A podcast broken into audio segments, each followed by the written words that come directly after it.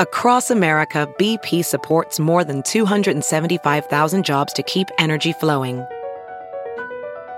Jobs like updating turbines at one of our Indiana wind farms and producing more oil and gas with fewer operational emissions in the Gulf of Mexico. It's and, not or. See what doing both means for energy nationwide at bp.com slash investing in America.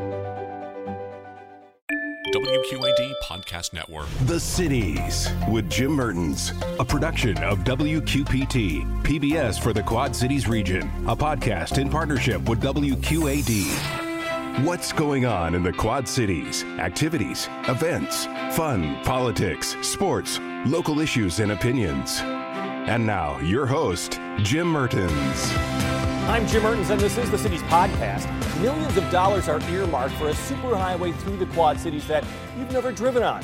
More than a billion dollars being poured into the U.S. Army Corps of Engineers budget to deal with issues like renovations of the Mississippi River lock and dam system. Many of the projects facing the Corps have been on the drawing board for months, if not years, so what will come first? We talked with the commander of the U.S. Army Corps of Engineers Rock Island District, Colonel Jesse Curry. You were saying that $1.2 billion vastly outnumbers figures the district has ever seen before. In other words, this is a really big deal. Yes, it really true. It really is. The the investment in this infrastructure in the Mississippi Valley region and specifically through the Rock Island district is significant. Just for a, a little bit of scale, I mean, typically the district we handle somewhere between 200 to 400 million dollars worth of program on an annual basis. So when you talk 1.2 billion dollars, that is a huge investment and really historic investment for us. But it's also, I mean, it's kind of like the, the, the, dams on the Mississippi River. You've been held back for a number of years. It, you, you've got a number of plans. You've been waiting. You've just needed, you know, the money to come. That's true. And I think as we look at how these programs and projects develop and move forward through all of our supporters and, and members of Congress, you know, this particular investment that we've seen most recently, and specifically with the Navigation Ecosystem Sustainability Program, part of being able to get this across the finish line and really truly get it started is a recognition of the the benefits on the ecosystem side. So previously, we always focused on the nav- benefits of navigation and industry, but being able to bring alongside that the benefits to the ecosystem really was a game changer that enabled us to to really make new new progress in this in this effort. Well, and, and talk to me about that over the last 15 minutes because we learned so much also from from the flood of 2019 that that building dams, building flood walls will just push the problem down further and, and, and, and cause other problems downriver. We've learned that now so much.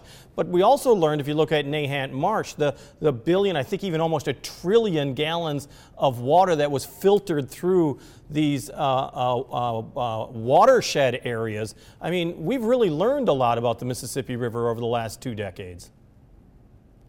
Yeah, we absolutely have. And I would tell you that kind of as we look back in order to inform what we're going to do in the future, we just a recognition that the benefits that the changes we made to this river system in the 30s and 40s by putting in this lock and dam system have been incredible. The the benefits that they brought to our economy, uh, to our competitiveness on global markets. I mean, those are still things that are incredibly important important today. The reality, though, is in order to achieve those benefits, though, are we did alter the ecosystem. We changed the river. And now, as science continues to move forward and we learn a lot of things about these ecosystems and how to best safeguard them for future generations, now is the opportunity to go back and do what we can to mitigate some of those changes. You're looking at the uh, lock and dam system throughout the Mississippi River, especially, of course, for you, the Rock Island District. We're talking about um, almost 100 year old facilities. I mean, most of them were built during the Depression years of the 1930s. And, and, and as you know, it takes a long time for these, uh, uh, these barges and these tows to get through the lock and dam system as they are right now. Major moves to expand them, to make them larger, to make it easier to get commerce to flow in and out. Is that something part of the Corps' long range plan for the Mississippi? Yeah, it absolutely is. Uh, the benefits of programs like the one I mentioned earlier, the Navigation and Ecosystem Sustainability Program, and its effort on the navigation side to take our current 600 foot locks and increase them in length to 1,200 feet and add a second chamber, it's really a game changer for the Mississippi River. So as you mentioned, these these tows as they come through typically are are 1,200 foot long, and our 600 foot locks require those those tow crews to decouple uh, their vessels in order to navigate through the lock and the lock. So as they're doing that, that can take a process that if they have to do that could take 20 to 30 minutes, and depending even in the best weather could could take two to three hours. Let alone what it does during you know during ice and other inclement weather periods. So that effort and those programs we just got that recent funding to get started on uh, is really really historic game changing.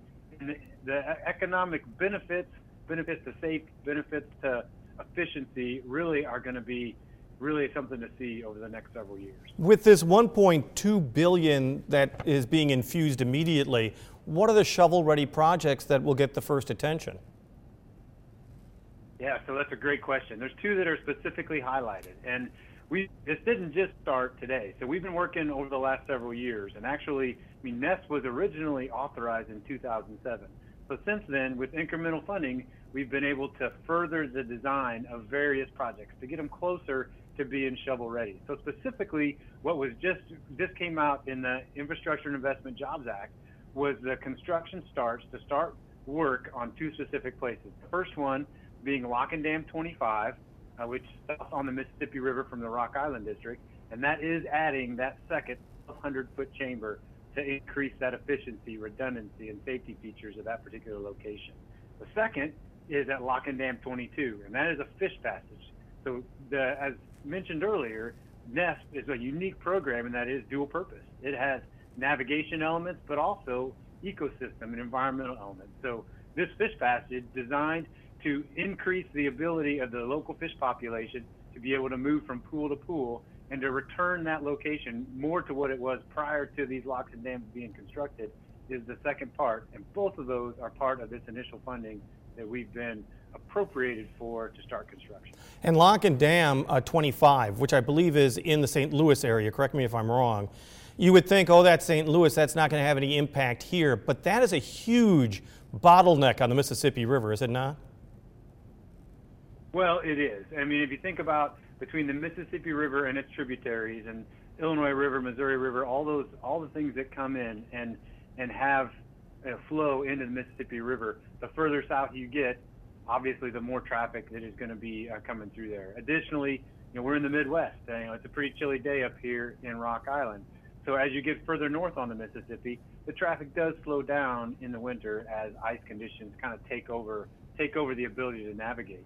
So as we look at the the existing locks and dams, lock and dam 25 is at the top of the list because of its location uh, for all that industry that comes through uh, the majority of the year and again contributes to all of those different watersheds.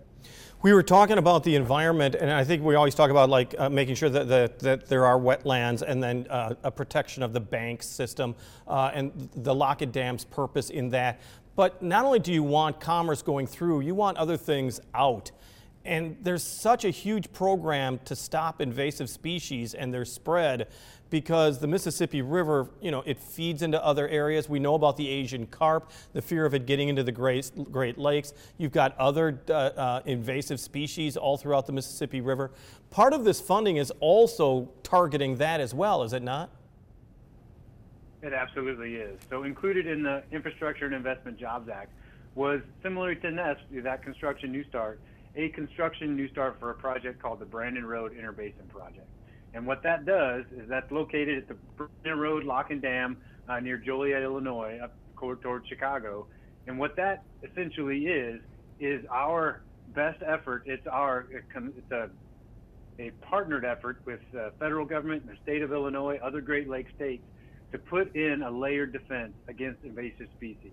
So that new start that is picking up after some design has already been put into place is going to allow us to start putting that in place over the next few years and building sort of a gauntlet uh, for these invasive species to be able to deny them access to the Great Lakes, which the fishing industry and the other elements of that of that natural resource. I mean, it's a globally important natural resource, not only just to our nation. So the the investment, the importance, and the urgency to do that is certainly something that uh, we are paying very close attention to, moving as fast as we can to deliver that project. Are you winning the war against the Asian carp? Because I know that it's it's up to La Crosse. I don't know how far more, much further north than La Crosse it's been spotted, um, but it's a nasty critter.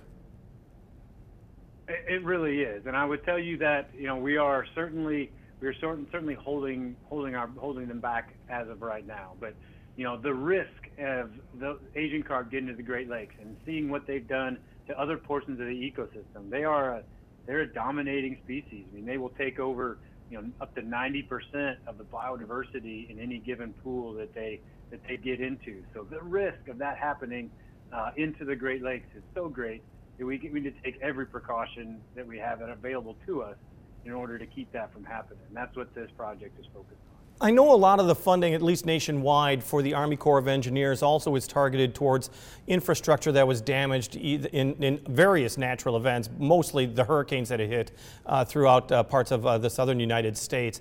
Was there major impact from the floods of 2019 or any natural disasters in our area where there's still issues that need to be repaired? Well, I wouldn't say that there's there's major impact that we're still working that you know on the level of things that the, the Corps of Engineers is helping to solve down in New Orleans uh, as a result of the hurricane. That said, the floods of 2019 and our work with local levee districts, regional levee districts, in order to protect protect valuable farmland, protect people's homes, protect people's communities, continues to be a very important partnership for the Rock Island District and the U.S. Army Corps of Engineers as we take the lessons learned from 2019 and previous floods in order to adjust how we manage these levee systems and help keep them as safe as they can be for the for the population that depends on them. And I know this isn't because of the newest funding that you've received on the infrastructure bill, but the continual maintenance of the lock and dam system and the fact that the uh, pond at Lock 15 is drained right now. You have crews down there, I think well into March is the plan. That is a natural uh, uh, uh, uh it's part of your regular system of keeping an eye on these locks and dams and, and, the entire system on the Mississippi River. Have you found any surprises since you drained that pool, or, or is everything going pretty much as you expected it to? Well, I would say that things are going pretty much as we expected them to. I would say the, the workers over there, I mean, they've got they've got all the experience, you know, and sometimes goes back decades of the folks that we have that do this type of work up and down the river. So I would say there's very little nowadays that surprises them, but it, it does mean it does also you know mean that some of those work is still pretty challenging. So they're in there, they're doing that work here in Lock and Dam 15 right now. But what I do want to highlight is, you know, as we talked about earlier, I mean, this infrastructure almost 100 years old. You know, it was a marvel when it was initially put in, but just like anything that's 100 years old, made of concrete and is put underwater 24/7 and you know 365 days a year, you know, it, takes some upkeep and it takes some attention. So the investments that have come over the last several years, and even in the infrastructure infrastructure jobs act investment I mean, we got a significant chunk out of that for operations and maintenance funding that's going to go to continue to Im- improve our ability to maintain this critical infrastructure. The team out here is amazing. Um, you know they do really tremendous things every single day but they do need that continued funding in order to stay on top of it our thanks to Colonel Jesse Curry, commander of the U.S. Army Corps of Engineers, Rock Island District. Thanks for listening to The Cities with Jim Mertens. And watch The Cities Thursday nights at 7, Sunday afternoon at 4, and Monday night at 6 on WQPT, PBS for the Quad Cities region. WQAD Podcast Network.